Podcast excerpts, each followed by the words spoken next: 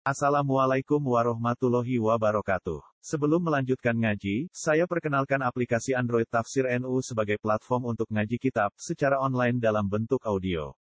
Tafsir NU berisi berbagai kajian kitab kuning dari berbagai ulama NU.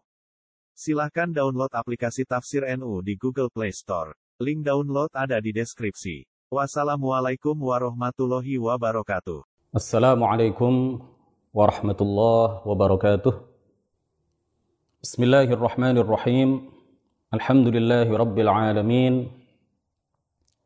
له النعمة وله الفضل وله الثناء الحسن. صلوات الله البر الرحيم والملائكة المقربين. على سيدنا محمد طه الأمين. وعلى آله وأصحابه الطيبين الطاهرين. رب اشرح لي صدري ويسر لي أمري وثبتني على الإيمان. اللهم لا سهل إلا ما جعلته سهلا.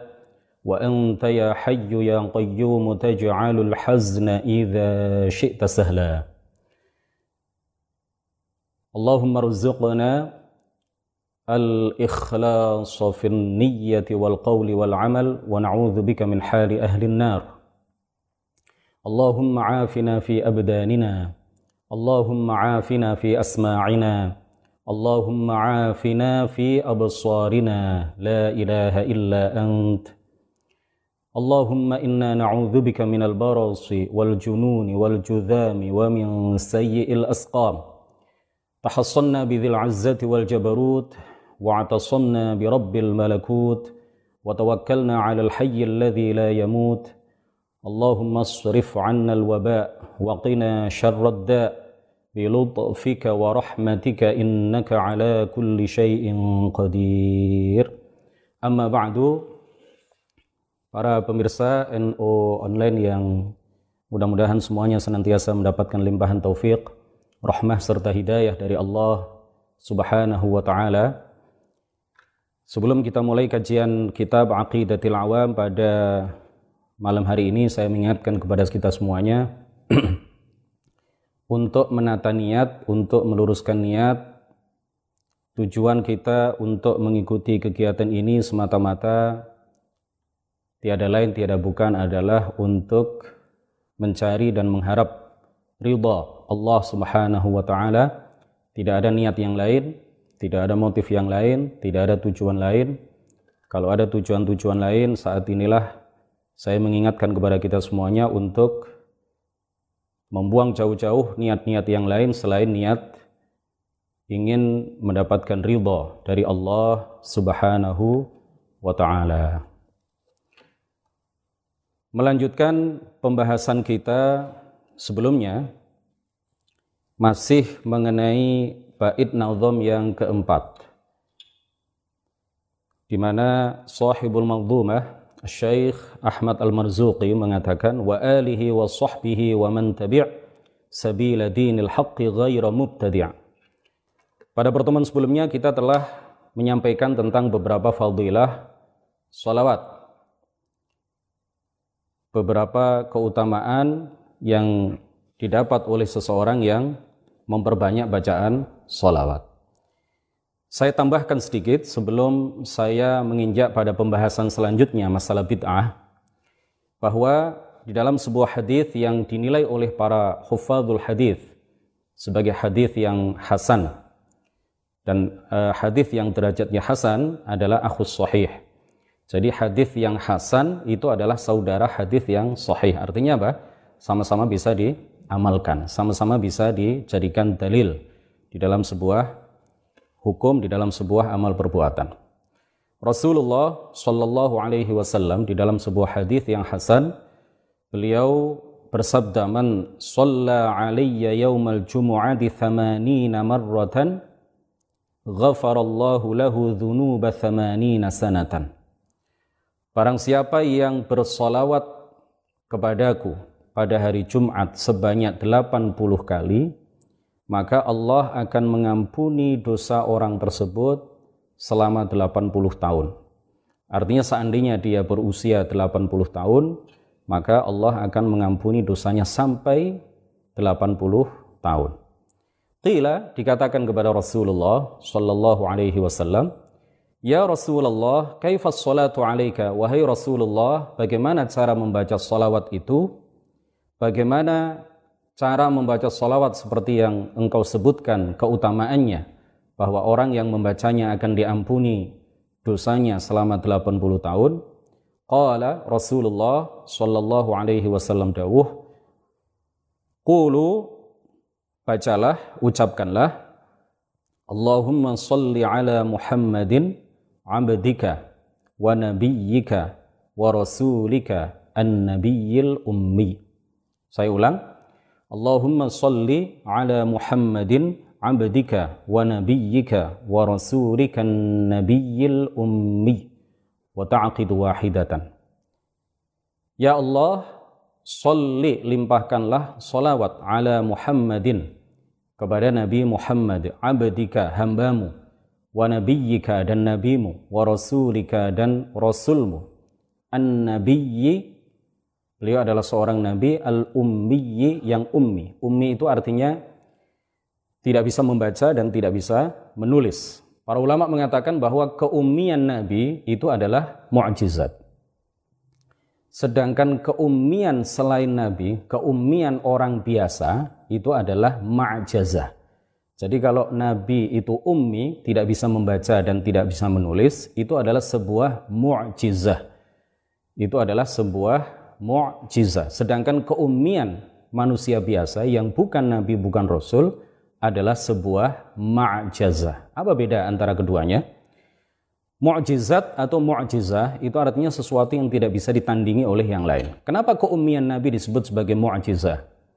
Karena seandainya Nabi bisa menulis, bisa membaca, maka itu akan membuka peluang kritik dari orang-orang yang tidak percaya kenabian beliau bahwa Al-Quran Al-Karim yang Allah turunkan kepada beliau itu adalah karangan Nabi Muhammad tapi karena Nabi itu ummi, Nabi itu tidak bisa membaca, Nabi itu tidak bisa menulis, maka ini menutup peluang rapat-rapat dari orang-orang kafir Quraisy ketika itu, dari orang-orang Yahudi ketika itu yang mendeklarasikan bahwa beliau ini bukan Nabi. Hal itu menutup peluang bagi mereka untuk melakukan kritik, untuk e, melakukan bantahan bahwa Al-Quran itu adalah betul-betul ya uh, wahyu dari Allah Subhanahu wa taala. Ini menutup menutup pintu membantah hal itu. Jadi karena Rasulullah adalah seorang yang ummi, tidak bisa baca, tidak bisa menulis, maka ini membuktikan ini adalah sebuah mukjizat, bukti nyata bahwa Al-Qur'an itu bukan karangan beliau, bahwa Al-Qur'an itu adalah betul-betul wahyu yang Allah turunkan kepada beliau. Sedangkan kalau ada seseorang selain Nabi, selain Rasul yang tidak bisa baca, tidak bisa menulis, maka itu adalah sebuah ma'jazah. Ma'jazat. Jadi ma'jazah itu artinya ya, eh, apa? Artinya adalah ajaz. Artinya adalah sebuah kelemahan. Jadi Rasulullah mengajarkan kepada kita sebuah solawat dengan lafat Allahumma salli ala Muhammadin abdika wa nabiyyika wa rasulikan nabiyyil ummi ini kita baca pada hari Jumat ya, pada asar hari Jumat kita baca sebanyak 80 kali. Fadilahnya apa? Fadilahnya adalah dosa-dosa kita selama 80 tahun akan diampuni oleh Allah Subhanahu wa taala. Hadis ini dinilai hasan oleh para ulama, diriwayatkan oleh Imam Ad-Darqutni. Hadis ini dinilai hasan oleh Misalkan ya, ada banyak ulama yang menilai hadis ini hasan, di antaranya adalah Imam Ibnu Nu'man. Kemudian juga Al-Hafidh Al-Iraqi. Ya. Coba ya, panjenengan kalau ada orang yang tidak percaya mengenai hadis ini, coba dilihat kitab misalkan Al-Qaulul Badi' halaman 400 ya, karangan As-Sakhawi. Begitu juga di dalam hadis ini disebutkan di dalam An-Nafhatul Ilahiyah fi salati ala khairil bariyah karangan As-Sayyid uh, Al-Ghumari. Hadirin para pemirsa NO online yang mudah-mudahan semuanya dirahmati oleh Allah Subhanahu wa taala. Kemudian kita membahas tentang perkataan sahibul manzumah ghaira mubtadi'. Jadi orang-orang yang mendapatkan eh, apa namanya didoakan supaya Allah Subhanahu wa taala melimpahkan solawat serta salam kepada Rasulullah, kepada para sahabatnya, kepada keluarganya, ya, kepada keluarganya, kepada para sahabatnya, dan kepada orang-orang yang mengikuti beliau yang bukanlah kalangan ahli bid'ah. Nah, dari sini saya akan menjelaskan, mudah-mudahan cukup dalam waktu 45 menit ke depan, mengenai hal-hal yang berkaitan dengan bid'ah. Karena bid'ah ini sering kali menjadi tema sentral orang-orang yang menyerang amaliyah-amaliyah NO untuk mengatakan kepada kita untuk memberikan label kepada kita bahwa kita ini adalah pengamal bid'ah. Mereka selalu berkuar-kuar di luar sana bahwa orang-orang NO yang gemar tahlilan, gemar ziarah ke makam para wali, gemar melakukan peringatan maulid Nabi, gemar istighatha, gemar tradisi-tradisi yang sudah eh, selama ini mendarah daging di kalangan Nahdliyin, di kalangan orang-orang NU itu semuanya sebagai uh, bid'ah ya sebagai bid'ah-bid'ah yang dhalalah yang sesat dan setiap kesesatan itu kata mereka akan mengantarkan kepada neraka. Hadirin rahimakumullah bid'ah itu secara bahasa adalah ma uhditha ala ghairi mithalin sabiq sesuatu yang diadakan tanpa ada contoh sebelumnya. Jadi secara bahasa, sesuatu yang baru sama sekali, yang belum ada contoh sebelumnya, itu adalah bid'ah. Nah mungkin COVID-19 ini bisa dikategorikan sebagai virus yang bid'ah. Karena menurut para peneliti di LIPI, sebagaimana diberitakan di beberapa eh, apa kanal berita atau di situs berita terpercaya, di CNN, di detik.com dan lain sebagainya termasuk di NO online bahwa COVID-19 ini adalah virus yang sama sekali baru. Jenis virus corona yang betul-betul baru dan tidak ada unsur kesamaan sama sekali dengan virus-virus sebelumnya. Nah, ini ini adalah bid'ah secara bahasa. Jadi bid'ah secara bahasa itu adalah sesuatu yang diadakan tanpa ada contoh sebelumnya. Sedangkan secara syarak Al-Imam Abdullah Al-Haruri di dalam salah satu karya beliau yang berjudul Sorihul Bayan fi raddi ala man khalafal Qur'an mendefinisikan bid'ah itu secara istilah adalah al-muhdatsu alladhi lam yanussu alaihi al-Qur'an wa la jaa fis sunnah. Sesuatu yang baru yang tidak terdapat secara eksplisit atau secara tertulis atau secara nas baik di dalam Al-Qur'an maupun maupun hadis. Nah, Ibnul Arabi salah seorang ulama mengatakan laisatil bid'atu wal muhdatsu madhmumaini li lafzi bid'atin wa muhdatsin wala ma'naihima wa innama yudhammu minal bid'ati ma yukhalifu sunnah wa yudhammu minal muhdatsati ma ila ad-dhalalah perkara baru atau bid'ah ya atau muhdats disebut juga bid'ah atau muhdats artinya adalah sesuatu yang tidak ada dalam Al-Qur'an, sesuatu yang tidak ada dalam hadis, sesuatu yang tidak pernah dilakukan oleh Rasulullah, sesuatu yang tidak pernah dilakukan pada masa Rasulullah, sesuatu yang tidak pernah dilakukan oleh para sahabat, sesuatu yang tidak pernah dilakukan pada masa sahabat. Ini adalah bid'ah. Kata beliau, kata Ibnul Arabi, perkara bid'ah itu tidak dicela karena secara bahasa disebut bid'ah. Jadi bid'ah dicela itu bukan karena disebut bid'ah.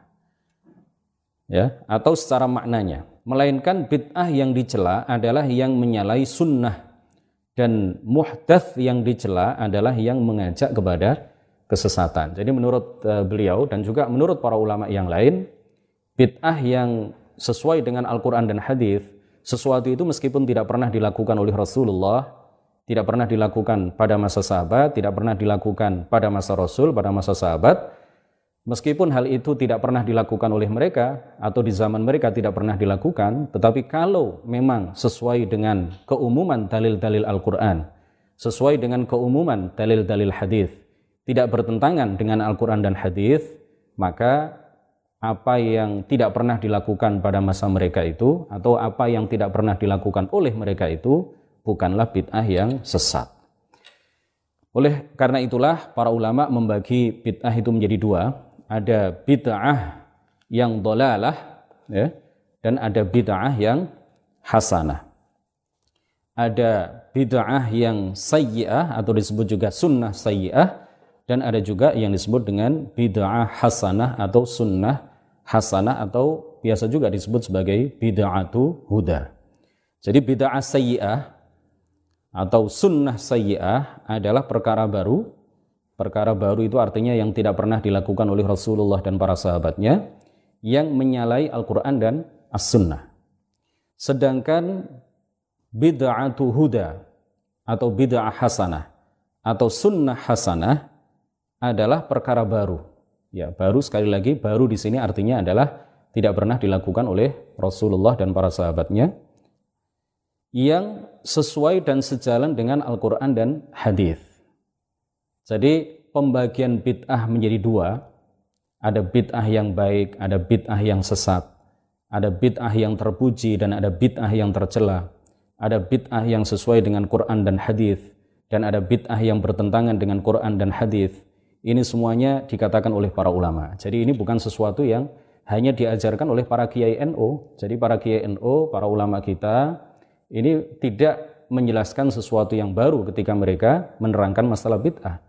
Mereka tidak membawa ajaran baru ketika mereka mengatakan bahwa ini adalah bid'ah yang hasanah. Mereka hanya menukil, mereka hanya mengutip, menyampaikan apa yang sudah disampaikan oleh para ulama dari masa ke masa.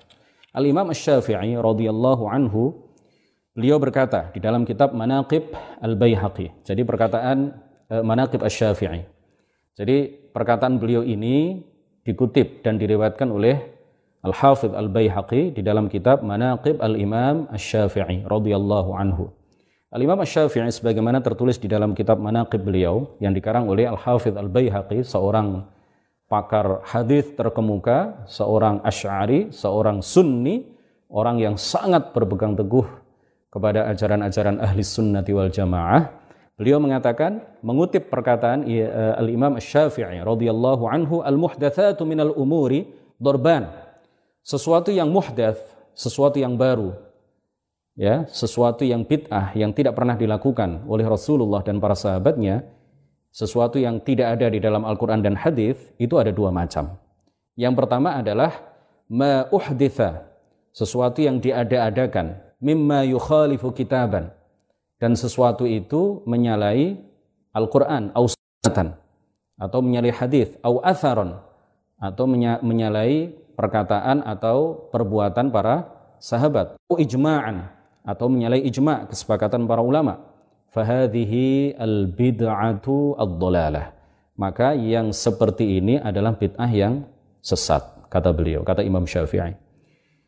Wathaniyatu dan yang kedua, ma uhditha minal khairi la khilafa fihi liwahidin min hadha. Sesuatu yang diada-adakan, perkara-perkara baru yang diada-adakan, ya, tetapi ia baik, yang tidak menyalai Al-Quran, tidak menyalai hadis, tidak menyalai asar para sahabat dan juga tidak bertentangan dengan ijma para ulama. Hadirin rahimakumullah. Dan dalam riwayat yang lain Imam Syafi'i mengatakan al bid'atu bid'atan. Bid'ah itu ada dua. Bid'atun mahmudatun yaitu bid'ah yang terpuji wa bid'atun madhmumatun dan bid'ah yang tercela. Fama wafaqas sunnata fahuwa mahmud. Bid'ah yang sesuai dengan al hadis dengan as sunnah maka ia adalah terpuji. Wa ma khalafaha fahuwa madhmum. Dan bid'ah yang menyalai al hadis adalah tercela. Nah pembagian bid'ah yang seperti ini ini tidak hanya Imam Syafi'i yang mengatakan tapi juga para ulama setelahnya juga menyetujui apa yang beliau sampaikan di antaranya adalah misalkan ya, ini hanya menyebut beberapa. Kalau disebut semuanya e, barangkali 30 menit ya, satu jam tidak akan cukup waktunya. Jadi saking banyaknya para ulama yang membagi bid'ah menjadi dua atau bahkan ada sebagian yang membagi menjadi lima ya ada bid'ah yang wajib ada bid'ah yang sunnah ada bid'ah yang haram ada bid'ah yang makruh ada bid'ah yang mubah. Bid'ah itu tidak hanya satu yaitu sesat ya kata orang Wahabi. Bid'ah itu semuanya sesat kata orang Wahabi kan seperti itu. Nah kita buktikan bahwa para ulama dari masa ke masa tidak hanya puluhan tidak hanya ratusan bahkan ribuan para ulama dan salah satunya adalah, adalah Imam Syafi'i radhiyallahu anhu kemudian diikuti oleh para ulama setelahnya mereka semuanya memahami dari sekian ayat Al-Qur'an, memahami dari sekian hadis, pengetahuan mereka sangat mendalam terhadap Al-Qur'an dan hadis, lalu mereka menyimpulkan bahwa bid'ah itu tidak semuanya sesat.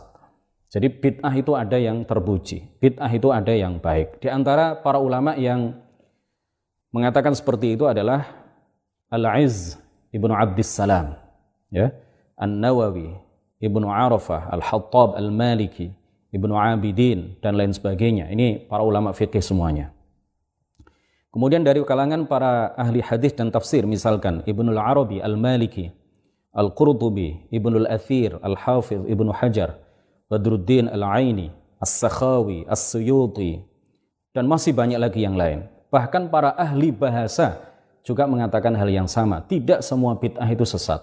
Ada bid'ah-bid'ah tertentu itu yang masuk kategori sebagai bid'ah yang terpuji, sebagai bid'ah yang sesuai dengan Al-Quran dan Hadis. Di antara para ahli bahasa itu adalah Al-Fayyumi, Al-Fayruz Zabadi, ya, dan Az-Zabidi. Al-Fayruz Zabadi.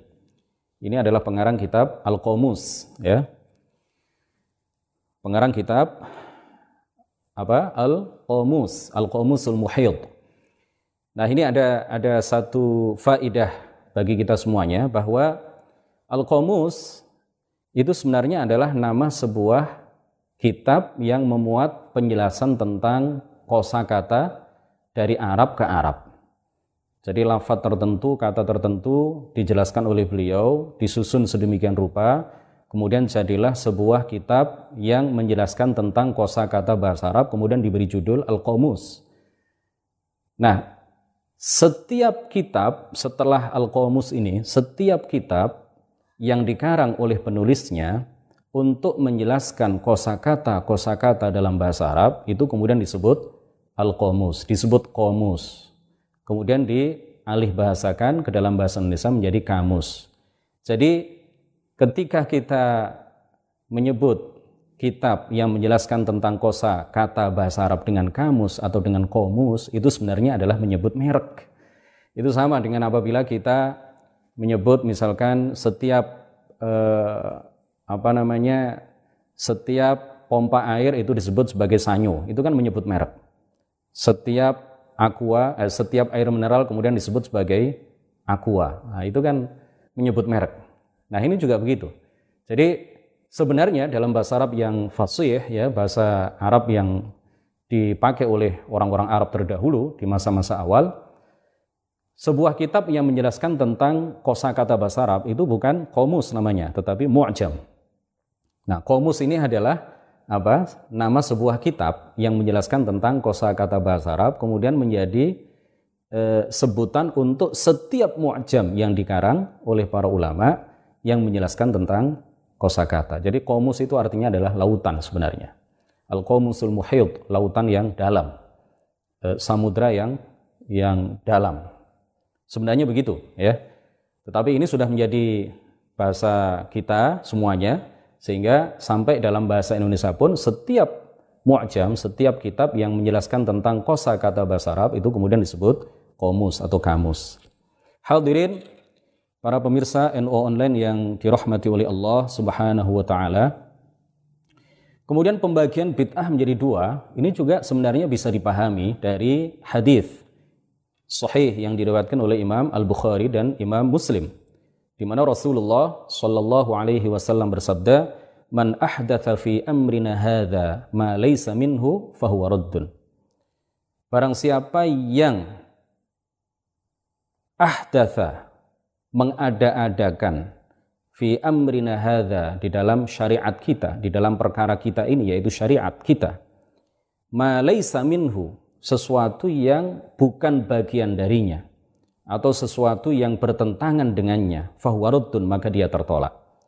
Nah, dari lafat hadis yang menyatakan eh, ma laysa minhu maka kemudian para ulama menjelaskan mafhumul mukhalafahnya bahwa barang siapa yang mengada-adakan sesuatu di dalam syariat, barang siapa yang mengada-adakan sesuatu di dalam agama Islam, sesuatu yang merupakan bagian darinya, sesuatu yang tidak bertentangan dengannya, mahuwa minhu, sesuatu yang memang sesuai dengan Al-Quran dan hadis, sesuai dengan syariat, fahuwa makbulun, maka ia di, diterima.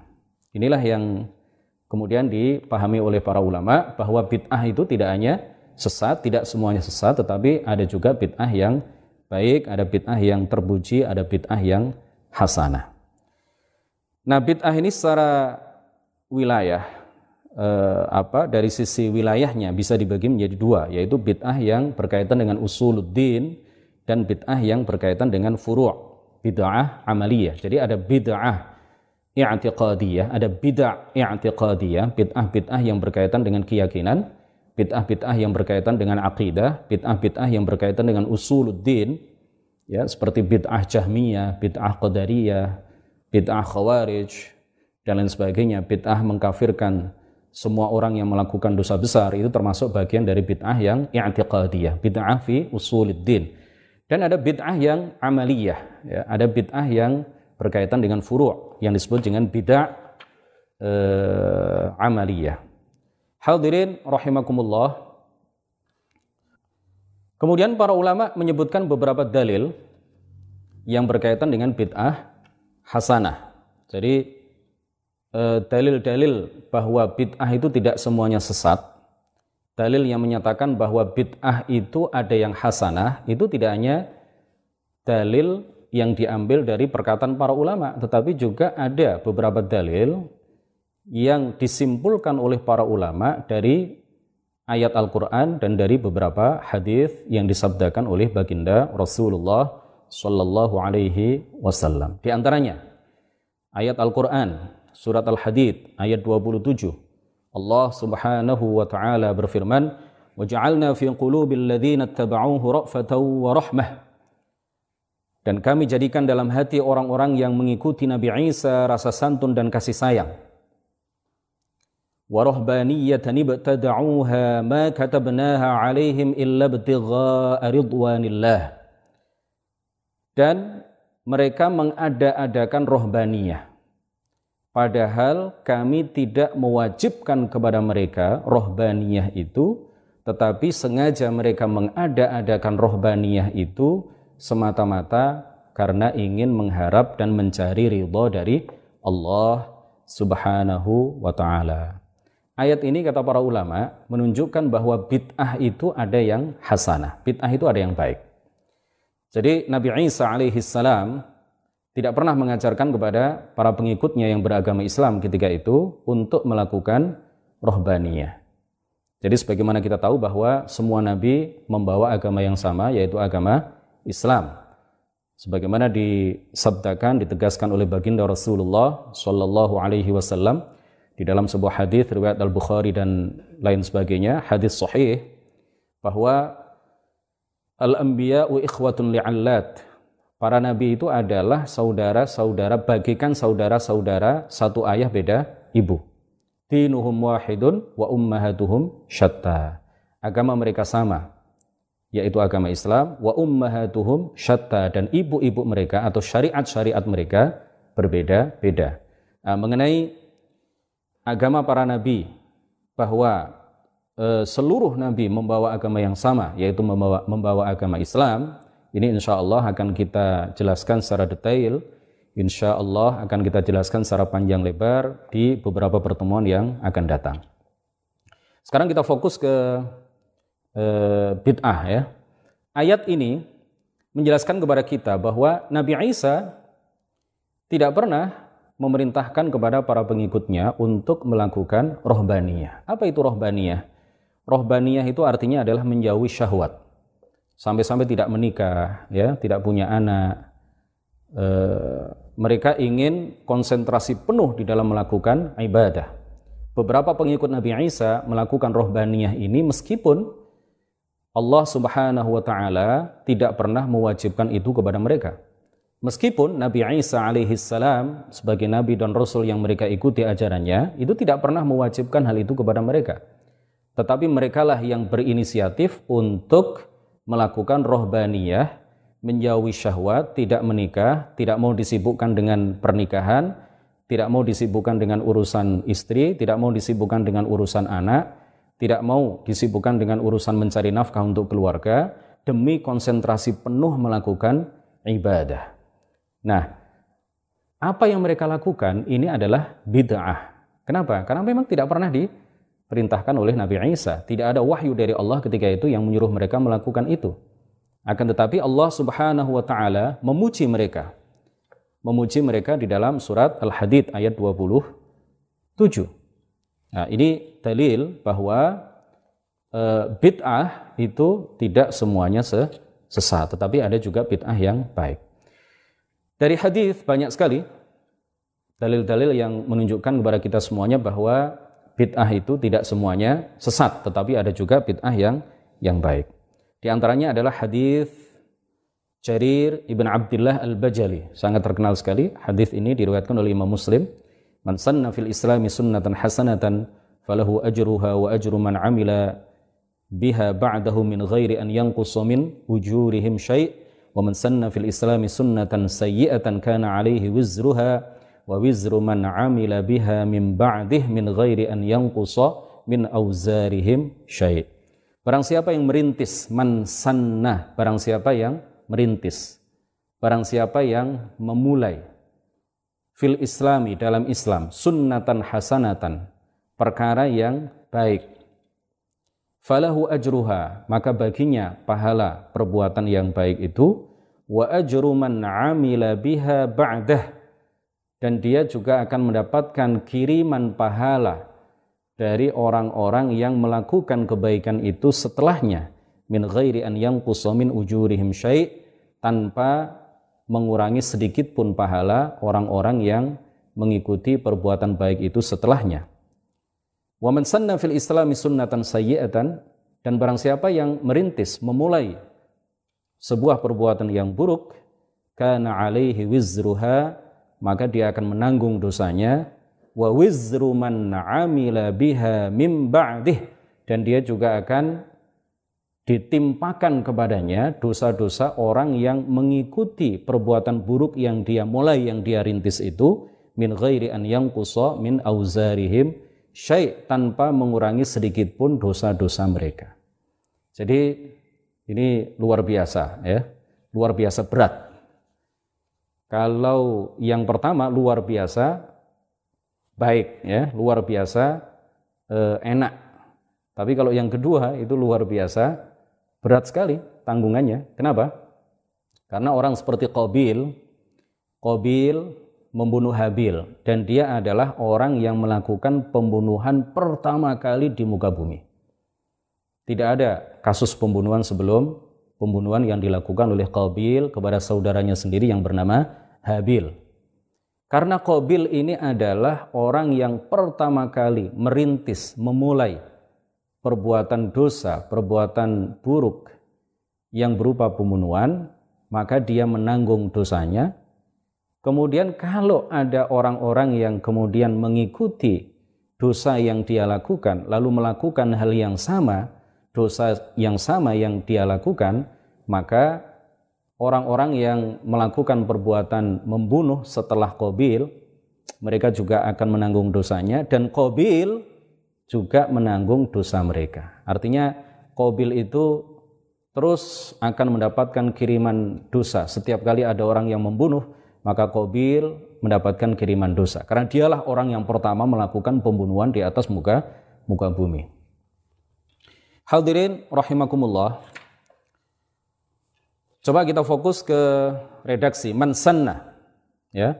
Mansanna fil islami sunnatan hasanatan. Barang siapa yang memulai, barang siapa yang merintis perbuatan yang baik di dalam Islam. Jadi ini tidak tidak harus dipertentangkan dengan hadis-hadis lain yang mengatakan eh, yang menyatakan atau yang yang menganjurkan kepada kita semuanya untuk berpegang teguh kepada sunnah atau menghidupkan sunnah. Karena ini konteksnya beda. Jadi kalau dalam man sanna fil islami sunnatan hasanatan, ini konteksnya adalah keutamaan orang yang memulai perbuatan baik dalam Islam. Orang yang pertama kali merintis kebaikan di dalam Islam. Ini adalah orang yang e, memiliki pahala yang banyak sekali karena setiap kebaikan yang serupa dengan kebaikan yang dia lakukan, yang kemudian dilakukan oleh orang-orang setelahnya, maka dia mendapatkan kiriman pahala dari orang-orang yang melakukan kebaikan seperti kebaikan yang dia lakukan sepeninggal dia, setelah dia. Jadi kata-katanya adalah apa? Sanna, bukan tamassaka. Dan juga bukan ahya. Karena kalau ahya atau sanna, maka ini ada hadis-hadis lain. Nah ini orang-orang Wahabi kadang-kadang ngeyel gitu ya. Kata mereka, kata sebagian dari mereka eh, yang menolak adanya bid'ah hasanah, sebagian Wahabi itu mengatakan apa? Man sanna fil islami, sanna di sini artinya adalah menghidupkan sunnah. Jadi sunnahnya sudah ada, tinggal dihidupkan. Atau sunnahnya itu sudah ada, sudah dilakukan oleh Rasulullah. Kemudian arti dari sanna di sini adalah apa? Berpegang teguh. Nah ini ditolak oleh para ahli hadis seperti An Nawawi dan lain sebagainya. Ya Muhyiddin ibnu Syaraf An Nawawi di dalam Syarah Sahih Muslim menjelaskan bahwa sanna yang ada di dalam hadis ini dan, juga para ulama yang lain tidak hanya beliau.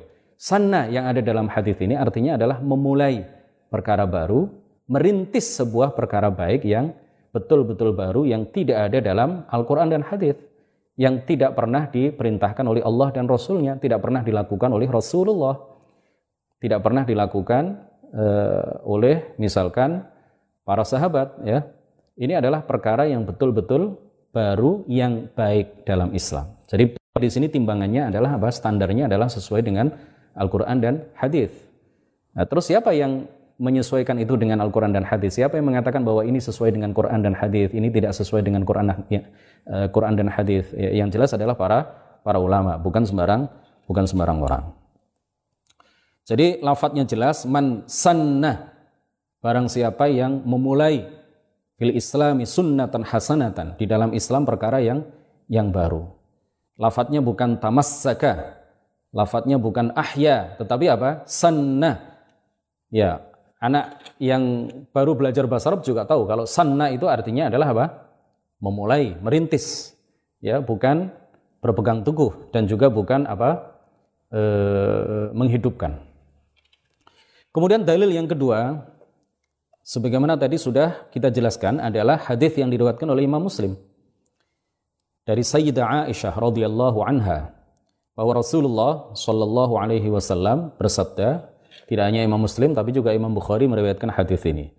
Man ahdatha fi amrina hadza ma laysa minhu fahuwa raddun. Jadi Rasulullah shallallahu alaihi wasallam mengatakan apa? Man ahdatha fi amrina hadza ma laisa minhu. Barang siapa yang mengada-adakan sesuatu yang baru di dalam syariat Islam, di dalam agama ini, sesuatu yang bukan bagian darinya, artinya sesuatu yang bertentangan dengannya, maka dia ter, tertolak. Kemudian dalil yang ketiga, banyak sekali dalilnya. Sayyidina Umar Ibnul Khattab radhiyallahu anhu dengan tegas mengatakan ada bid'ah yang hasanah ketika beliau mengatakan ni'mal bid'atu hadhihi di dalam satu riwayat ni'matil bid'atu hadhihi ketika beliau melihat uh, para sahabat ya umat Islam di Madinah ketika itu melakukan sholat tarawih berjamaah sebanyak 20 rakaat di belakang satu imam yang bernama Ubay bin Ka'ab. Karena Ubay bin Ka'ab adalah orang yang paling bagus bacaannya di dalam Al-Quran sebagaimana yang disabdakan oleh baginda Rasulullah di dalam sebuah hadis hukum Ubay. Orang yang paling pandai baca Al-Quran di antara kalian di antara para sahabat semuanya adalah Ubay bin bin Ka'ab ketika Sayyidina Umar melihat para sahabat semuanya uh, di Madinah ketika itu sholat tarawih di belakang uh, Sayyidina Ubay bin uh, Ka'ab Lalu Sayyidina Umar mengomentari hal itu dengan mengatakan apa? Ni'mal bid'atu hadhihi. Sebaik-baik bid'ah adalah ini. Jadi beliau mengatakan bahwa itu adalah bid'ah karena memang tidak pernah dilakukan sebelumnya. Tidak pernah dilakukan oleh Rasulullah, tidak pernah dilakukan pada masa Rasulullah, bahkan juga tidak pernah dilakukan oleh Abu Bakar, tidak pernah dilakukan pada masa Abu Abu Bakar. Beliaulah orang yang pertama kali melakukan itu, menganjurkan itu, memerintahkan para sahabat untuk melakukan itu. Makanya kemudian beliau mengatakan apa? Ni'mal bid'atu hadhihi. Sebaik-baik bid'ah adalah adalah ini. Kemudian Sayyidina Umar sendiri itu diriwayatkan oleh Imam Muslim, beliau menambah-nambahkan lafaz talbiyah. Kalau lafaz talbiyah yang biasa kita hafal itu yang warid dari Rasulullah, tetapi talbiyah ala Umar versi Umar itu ada sedikit perbedaan dan itu beliau tambahkan sendiri. Beliau mengatakan apa? Labbaik Allahumma labbaik ditambahi apa? Wa sa'daik wal khairu fi yadaik wal raghba'u ilaik wal amal ilaika wal amal. Ya, ini berbeda dengan apa yang di diajarkan oleh baginda Rasulullah Shallallahu Alaihi Wasallam. Kemudian Abdullah ibnu Umar menambahkan lafaz tasyahud dari yang sudah diajarkan oleh Rasulullah. Lafaz tasyahud yang biasa dalam solat itu adalah apa? Asyhadu an la ilaha illallah wa asyhadu anna Muhammadar Rasulullah. Tetapi Abdullah ibnu Umar ya laki-laki soleh sahabat yang salah satu apa ulama di kalangan sahabat Beliau mengatakan, beliau menambahkan lafaz tasyahud itu tidak hanya sampai illallah tetapi beliau tambahkan wahdahu la syarikalah. Asyhadu an la ilaha illallah wahdahu la syarikalah. Padahal ini tidak pernah diajarkan oleh Rasulullah Shallallahu alaihi wasallam dan ini adalah sesuatu yang ditambah-tambahkan oleh beliau sendiri. Nah, ini adalah bid'ah. Ya, tetapi ini adalah bid'ah yang hasanah. Kenapa? Karena tidak bertentangan dengan Al-Qur'an dan dan hadis. Kemudian Al-Bukhari meriwayatkan dalam sahihnya dari Rifa'ah ibn Rafi' yang mengatakan suatu hari kami para sahabat berjamaah di belakang Rasulullah Shallallahu Alaihi Wasallam ketika beliau mengangkat kepalanya setelah ruku' beliau membaca Sami Allahu liman hamidah. Lalu ada seorang makmum, salah seorang sahabat yang membaca dengan suara agak keras sehingga terdengar oleh Eh, Rasulullah dan para makmum yang lain, para sahabat yang lain, bacaan ketika i'tidal itu berbeda dengan apa yang diajarkan oleh Rasulullah kepada para sahabat ketika itu. Makmum ini mengatakan apa? Rabbana walakal hamdu hamdan kathiran tayyiban mubarakan fih. Ketika sudah selesai sholat, kemudian Rasulullah bertanya, siapa tadi yang membaca itu? Lalu orang yang membaca Eh, doa i'tidal dengan doa yang tidak pernah diajarkan oleh Rasulullah tadi mengatakan ana ya Rasulullah. Lalu Rasulullah mengatakan apa? Ra'aitu bid'atan wa thalathina malakan yabtadirunaha ayyuhum yaktubuha awal. Saya tadi melihat lebih dari 30 malaikat berlomba-lomba untuk menjadi yang pertama mencatat apa yang kamu baca. Artinya Rasulullah tidak mengingkari sahabat Nabi yang membaca doa i'tidal dengan lafad doa atau lafad zikir yang lafad bacaan yang sama sekali tidak pernah diajarkan oleh Rasulullah. Tidak ada dalam Quran, tidak ada dalam hadis. Dia menambah-nambahkan sesuatu yang baru, dia mengada-adakan sesuatu yang baru yang tidak pernah dijelaskan di dalam Al-Quran dan hadis. Rasulullah tidak ingkar. Rasulullah tidak menegur orang itu sama sekali. Untuk pertemuan kita pada malam hari ini, insya Allah cukup ya. Waktunya masih panjang, jadi karena kita tidak dikejar dengan target kurikulum, ya tidak ada target kurikulum, tidak seperti kuliah, eh, tidak seperti di sekolah, jadi kita santai saja.